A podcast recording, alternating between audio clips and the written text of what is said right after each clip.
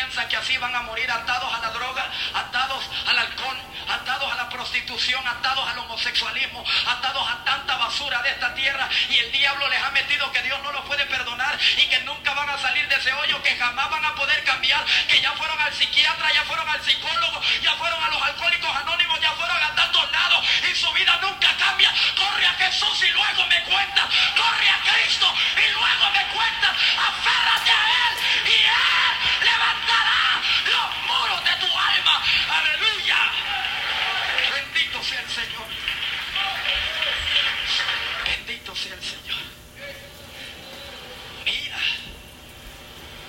Biblia muestra algo tan tremendo. Porque cuando Nehemías dijo esto, no solo no contaba con nada humanamente hablando, sino que si usted observa algo más, vaya conmigo al 2.6, 2.6 de Nehemías y observe una locura más grande que hizo este hombre. ¿Lo tiene? Dice, entonces el rey me dijo, y la reina estaba sentada junto a él, ¿cuánto durará tu viaje? ¿Y cuándo volverás? Y agradó al rey enviarme. Después que qué? Que, que yo le señalé tiempo. Oiga esto, hermano. No tenía nada en sus manos. Y el tipo como si fuera un arquitecto multimillonario se atrevió a establecer fecha y le dijo, tal fecha la obra está terminada. ¿Está aquí, hermano? Despierta al que está roncando, por favor.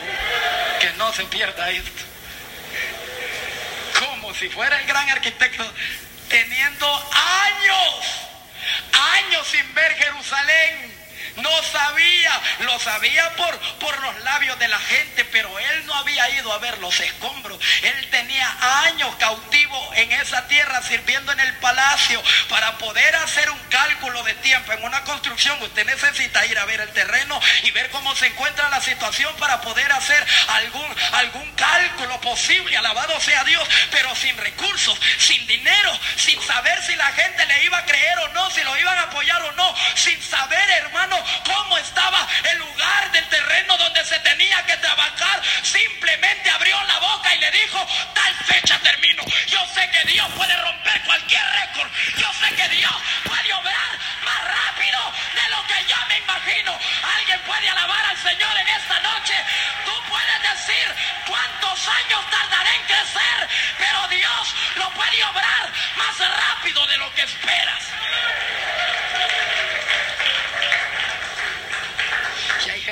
tiene valor de emprender la construcción de su propia alma. Y ahí vienen arrastrando y vienen arrastrando la necesidad espiritual de emprender aquella obra y comenzar a pegar ladrillos alrededor de su alma. Pero comienzan a echar cálculos y dice, Dios mío, ¿cuánto le costó a Gigi Ávila? ¿Cuánto le costó a fulano de tal? ¿Para qué emprendo esta obra si a ver cuántos años me tardaré? ¿Y a usted qué le importa? ¿Y para qué anda metiendo sus cálculos humanos y torpes? Deje de contar con su poderío humano. Considere la omnipotencia de aquel que en un abrir y cerrar de ojos puede hacer obras maravillosas. Considere la omnipotencia de él. Alabado sea el nombre de Dios. Y de repente Eliseo se para en Samaria y dice una palabra que ofendió al príncipe. Así dice Jehová,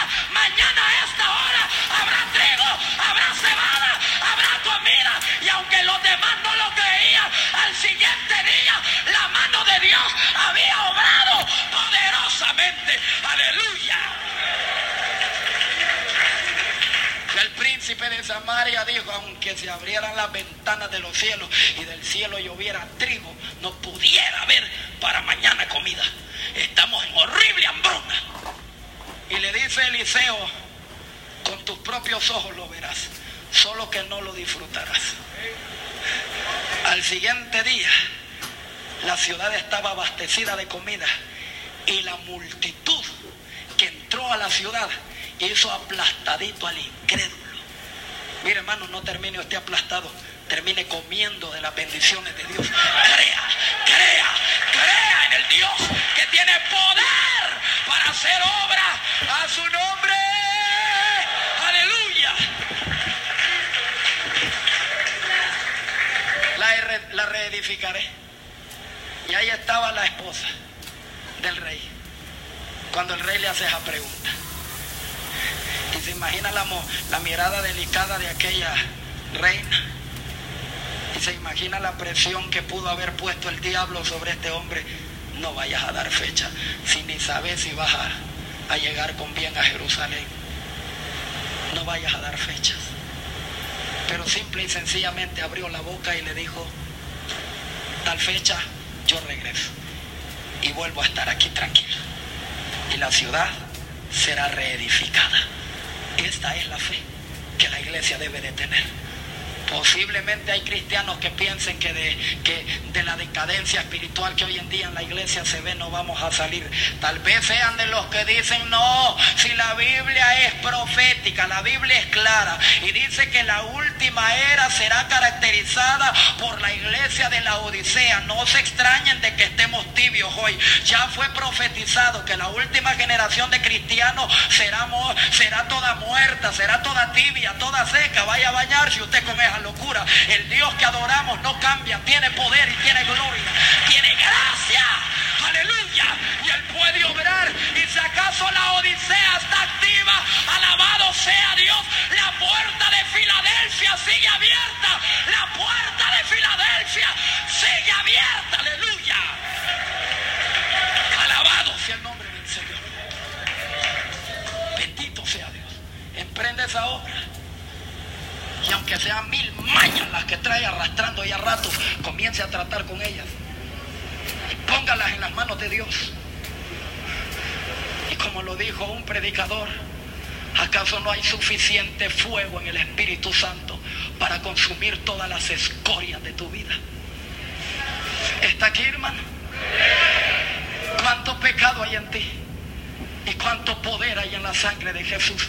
Compáralo, ponlo en la balanza, pon a un lado de la balanza todos los tanates de pecado que tú cargas. Y al otro lado de la balanza pon una porción de la sangre del Cordero de Dios que quita el pecado del mundo. Y te aseguro que la gloria del sacrificio expiatorio de Cristo el Señor, esa sangre que es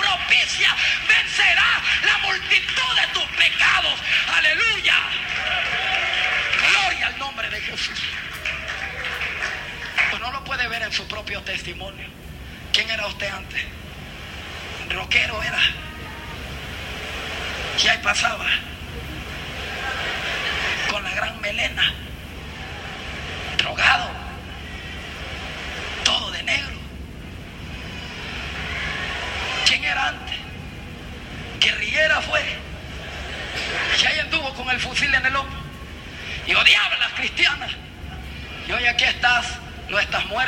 endemoniada ni baleadas. Aquí está vivita y coleando y llena de la gracia de Dios. Dios es bueno. Dios tiene poder. Alabado sea Dios. Y tal vez hubieron mundanos que dijeron, esa ciudad no se levanta. Esos muros no volverán a estar de pie. Pero Cristo allá arriba dijo.